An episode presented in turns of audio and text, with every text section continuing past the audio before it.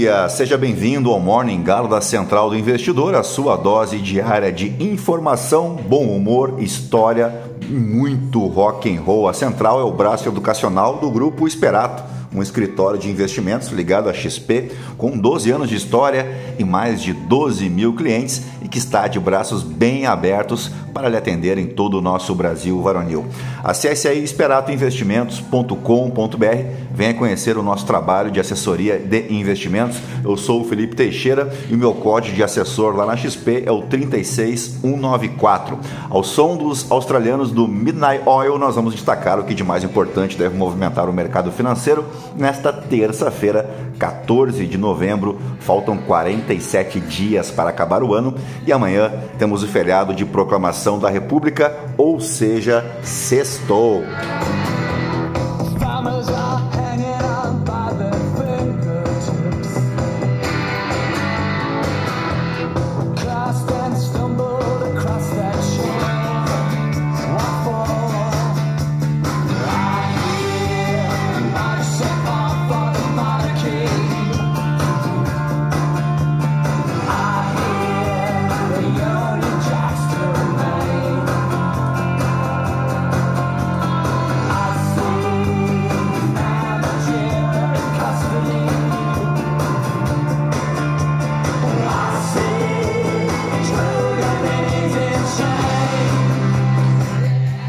Muito bem, são 6 horas e 24 minutos, 23 graus aqui em Itapema. Hoje é Dia Mundial do Diabetes. Essa data foi escolhida para homenagear o aniversário de Frederick Banting, que juntamente com Charles Best foi o responsável pela descoberta da insulina, isso em 1921, e que foi um marco crucial no tratamento da diabetes.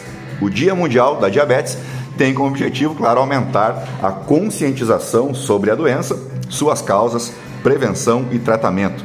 Eventos são realizados em todo o mundo para educar as pessoas sobre a importância de adotar estilos de vida mais saudáveis. Além do diagnóstico precoce, a diabetes oferece apoio às pessoas que vivem com a condição. Muito bem, aqui no Brasil é o Dia Nacional da Alfabetização e essa data foi escolhida em homenagem a Paulo Freire, um renomado educador brasileiro que nasceu em 19 de setembro. O mesmo Paulo Freire que boa parte dos brasileiros, eh, e creio que infelizmente aqui da audiência do Morning Galo, né, despreza o Paulo Freire, né, acha que ele era comunista, aquele monte de bobagem, né, o que é uma pena já que ele, o Paulo Freire, foi um dos maiores brasileiros que esta terra já produziu, mas para alguns, né, bom mesmo, né, mas bom mesmo, era o Weitraub, né, o ministro Milton Ribeiro, aquele que punha a, a própria foto nas Bíblias, né, para fazer campanha eleitoral, que fazia falcatruas com pastores evangélicos dentro do MEC, né, do Ministério da Educação. Mas vamos em frente, porque aniversaria, aniversariam hoje em municípios aqui do estado do Paraná, Capanema, Cascavel e Toledo. Curiosamente conheço as três cidades pessoalmente. Também aniversariam as cidades de Hidrolina, Nova Veneza e Serranópolis, é, além do município de Barro Alto, todos eles no estado de Goiás. E em São Paulo, os municípios de Santana de Parnaíba e Lorena. E para fechar, aniversaria também a cidade de Araguaína, no estado do Tocantins. E agora sim, depois de embevecer vocês com tanto conhecimento, vamos direto ao que interessa. Mas antes, se você gosta do conteúdo aqui da Central, nos ajude compartilhando com um amigo, com uma amiga, para somar aos outros 1.500 ouvintes diários que não se misturam com a gentalha. Você pode me seguir também no Instagram, no Felipe_ST e participar também do nosso Morning Galo através da caixinha de perguntas o que você achou deste episódio. Isso para quem me ouve pelo Spotify. Então aproveita aí para deixar a tua crítica, a tua sugestão, pode ser bem sincero, tá bom? Dito isso, vamos trocar a trilha aqui para a gente continuar o nosso Morning Galo. Vamos que, que temos aqui, vamos de Uh, vamos de Pink Floyd então? E é isso aí, gentalha, gentalha, gentalha, vamos operar.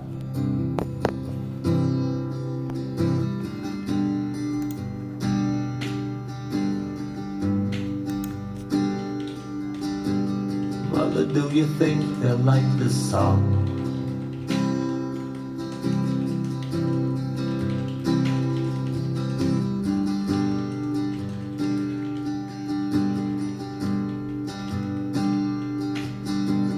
Mother, do you think they'll try to break my balls?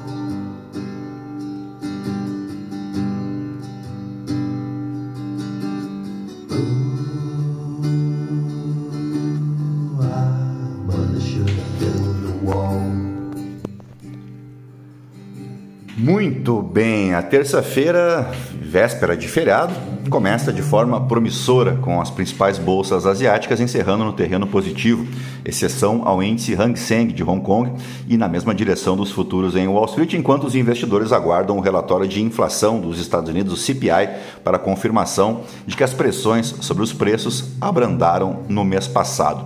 A inflação americana deve diminuir para uma taxa anual próxima de 3,3% em outubro, face aos 3,7% em setembro, de acordo com o relatório da Bloomberg. Se a inflação moderar conforme previsto, poderá ajudar a consolidar a noção de que as taxas de juros globais estão a atingir o seu pico. Mas o progresso mais lento em direção ao objetivo de inflação de 2% do Federal Reserve levantará preocupações de que poderão ser necessários mais aumentos das taxas de juro. As ações asiáticas reduziram os ganhos devido à preocupação de que a economia da China esteja desacelerando. O indicador de ações da região subiu 0,3%, depois de subir até 0,7%. A China deverá publicar uma série de dados econômicos nesta quarta-feira, incluindo aí vendas no varejo, produção industrial e investimentos em ativos fixos. Os rendimentos dos títulos do Tesouro Americano caíram enquanto o dólar foi negociado numa faixa estreita face aos seus principais pares. A Libra fortaleceu-se após dados de emprego no Reino Unido mais fortes do que o esperado. O petróleo subiu pelo quarto dia, o mais longo período de ganhos aí em mais de dois meses, devido a sinais de que as perspectivas para a procura poderão não ser tão ruins como se temia anteriormente. Por aqui, o STF reverteu na sexta-feira, dia 10, uma decisão do TST, o Tribunal Superior do Trabalho, que condenava a Petrobras a pagar mais de 50 bilhões de reais a funcionários da empresa. O julgamento se deu por três votos a favor contra um. A decisão do TST, que foi revertida, era a maior condenação trabalhista da história da Petrobras. Em 2018, o tribunal concordou com trabalhadores que alegavam que ganhos extras e adicionais noturno, de periculosidade e de insalubridade deveriam ter sido pagos separadamente, sem fazer parte da chamada RMNR, que é a remuneração mínima por nível e regime. A estatal recorreu ao STF para reverter a decisão, defendendo que os funcionários concordaram, em 2007, em assinar um acordo coletivo. Em uma liminar, o relator da ação, o ministro Alexandre de Moraes, dispensou a Petrobras de pagar os valores. Para Moraes, o judiciário só poderia intervir no acordo coletivo se houvesse, abre aspas, flagrante inconstitucionalidade, o que não teria ocorrido. Fala mal do careca agora, né? Dito isso, vamos às principais manchetes dos portais de notícia aqui no Brasil, ao som ainda de Pink Floyd.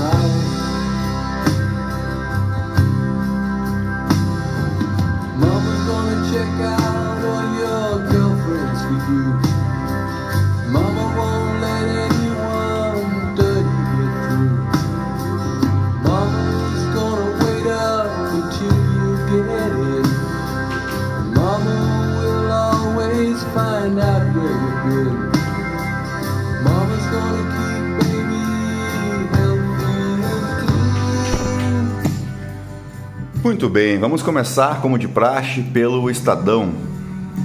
Documentos contrariam versão do Ministério da Justiça sobre reuniões com mulher de líder do Comando Vermelho. Falamos sobre essa história aqui ontem, né? Dino, Flávio Dino, no caso, né? Coloca culpa para secretário, que diz que integrante do Comando Vermelho era uma, abre aspas, acompanhante. Bom, se a culpa era do secretário, o que, que o ministro Dino está esperando para demitir né, o secretário? Uh, vamos mais detalhes dessa notícia, entenda como esposa de líder do Comando Vermelho se encontrou com assessores de Dino. OAB contraria a versão de secretário de Dino e nega presença em reunião com dama do tráfico. Que negócio absurdo, né? Livre, leve e solta, dama do tráfico expõe audácia do crime e desleixo em Brasília. É a coluna da Eliane Cantanhede. Vamos mais uma aqui. Visita do Comando Vermelho destaca Flávio Dino como o maior desastre do governo Lula na segurança. Brasileiros resgatados na faixa de Gaza chegam a Brasília. São Paulo tem recorde de temperatura no ano e segundo dia mais quente em 80 anos. Veja a previsão. Na semana passada já estava um calor dos diabos em São Paulo. PT não embarca na pauta da Fazenda e repete dinâmica do governo Dilma, diz Schwartzman. O conformismo favorece o peronismo na Argentina. A população está acostumada à crise. É a coluna da Raquel Landim. Ratinho Júnior pode ser a alternativa popular tão sonhada pela direita brasileira. Ou o STF respeita advogado e cidadão, ou não teremos implantação da justiça, alerta Maris, no blog do Fausto Macedo. Vamos para Folha de São Paulo. Calor faz demanda por energia atingir o maior patamar da história no Brasil. Avião com 32 repatriados da faixa de Gaza pousa em Brasília. Governo Lula tenta debelar nova disputa entre PF e Forças Armadas. Técnicos do TCU rejeitam acordo da gestão Lula de adiar repasse do BNDES ao Tesouro. Suprema Corte dos Estados Unidos adota código de ética em resposta a escândalo envolve... escândalos envolvendo juízes. Só 14% dos eleitores nos Estados Unidos dizem que finanças melhoraram sob Biden. Vamos para o valor econômico. Avião com 32 repatriados vindos da faixa de Gaza pousa em Brasília. Lula os recebe e critica Israel. Magalu identifica erros e revisa balanços.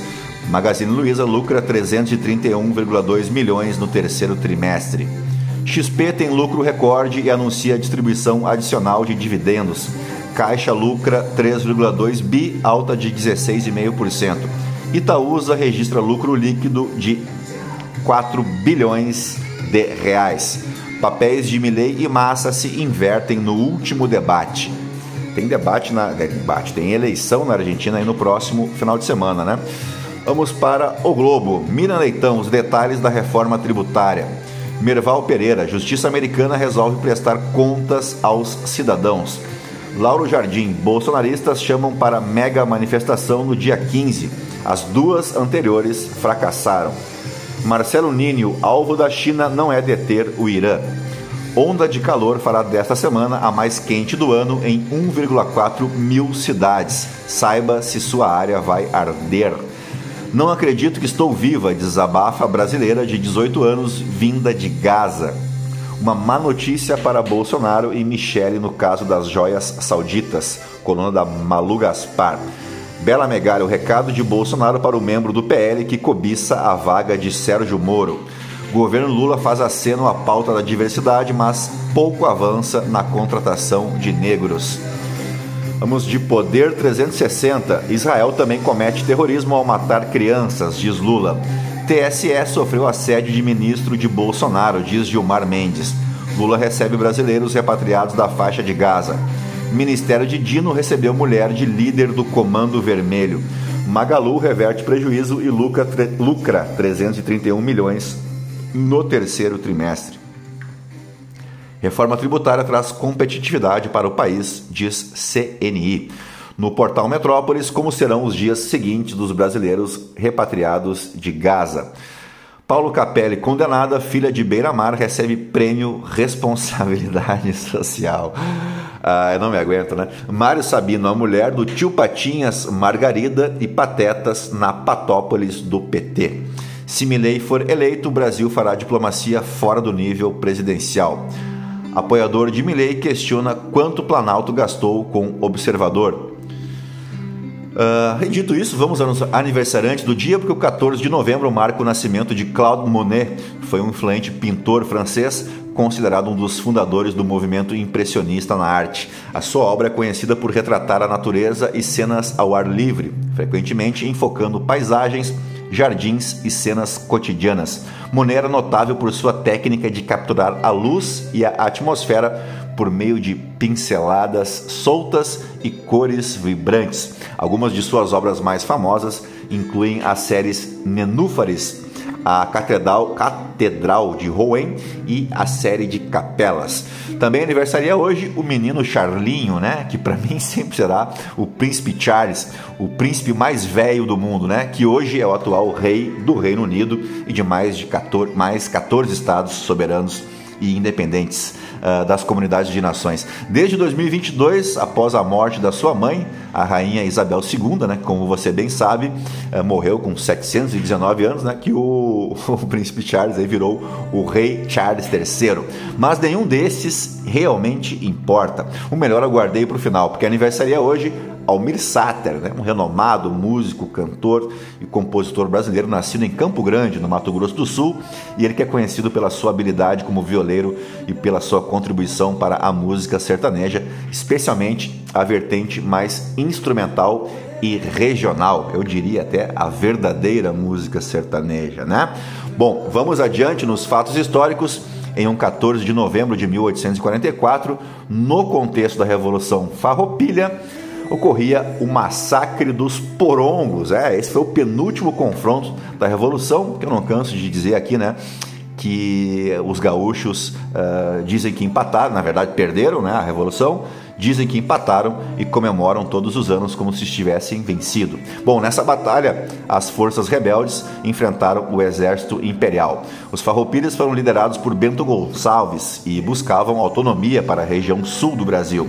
Durante a batalha que ocorreu próximo a Porongos, no atual estado do Rio Grande do Sul, as forças farroupilhas, compostas principalmente por lanceiros negros, escravos, né, obviamente, enfrentaram tropas imperiais e milicianos indígenas. Os farroupilhas foram derrotados e a batalha é notável por eventos pós-batalha que resultaram em uma tragédia. Após a rendição, muitos farroupilhas foram massacrados ou escravizados por forças imperiais e por milicianos indígenas sob o comando do tenente-coronel Chico Pedro. Esse episódio ficou conhecido como o Massacre de Porongos, marcando um momento trágico na história da Revolução Farroupilha. Vamos falar agora dos catarinas. Falamos dos gaúchos, pois em um 14 de novembro de 1922 tinha início a construção da ponte Ercílio Luz em Florianópolis, capital aqui do estado. O Ercílio Luz formou-se em engenharia e ao longo de sua carreira dedicou-se a projetos de infraestrutura e desenvolvimento. Ele foi o responsável pela construção da ponte Ercílio Luz, ah, que foi inaugurada quatro anos mais tarde em 1926. Além de suas realizações na engenharia, o Ercílio Luz também teve uma carreira política notável. Ele foi presidente do estado de Santa Catarina, que era como se dizia à época, né, o governador, por nada mais nada menos do que três mandatos, de 1894 a 1898, depois de 1900 a 1904 e finalmente de 1912 a 1916. O cara era o bichão mesmo, né? Fechamos com o ano de 1975. Em um 14 de novembro daquele ano, o presidente do Brasil, Ernesto Geisel, e não Ernesto Geisel, né, como diz uma senadora da República, criava o Programa Nacional do Álcool para enfrentar a crise do petróleo. O Proálcool foi um projeto implementado no Brasil, então, em 1975, durante o governo Geisel, e o principal objetivo do programa era desenvolver uma indústria nacional de produção de álcool combustível, o etanol, a partir da cana-de-açúcar, como alternativa aos combustíveis derivados do petróleo. O Proálcool tinha várias metas, incluindo reduzir a dependência do Brasil em relação aos combustíveis fósseis, que na época eram importados, né, na sua grande maioria, além de promover a autonomia energética e estimular a produção agrícola, além da geração de empregos. O programa incentivava a produção de carros movidos a álcool e a criação de usinas de produção de etanol. Durante a sua implementação, houve avanços significativos na produção e no uso do álcool como combustível, especialmente na década de 80. No entanto, ao longo do tempo, o programa enfrentou desafios e passou por períodos de altas e baixas, mesmo assim, o Proálcool contribuiu para o desenvolvimento da tecnologia do álcool como combustível aqui no país e influenciou a matriz energética do Brasil. Dito isso, fechamos o nosso Morning Galo desta terça-feira, 14 de novembro. É claro que eu te desejo um excelente feriado, né? Cuide-se bem e a gente volta na quinta-feira, se Deus quiser, tá bom? Fiquem na companhia de Pink Floyd, eu volto quinta-feira, então tchau, fui.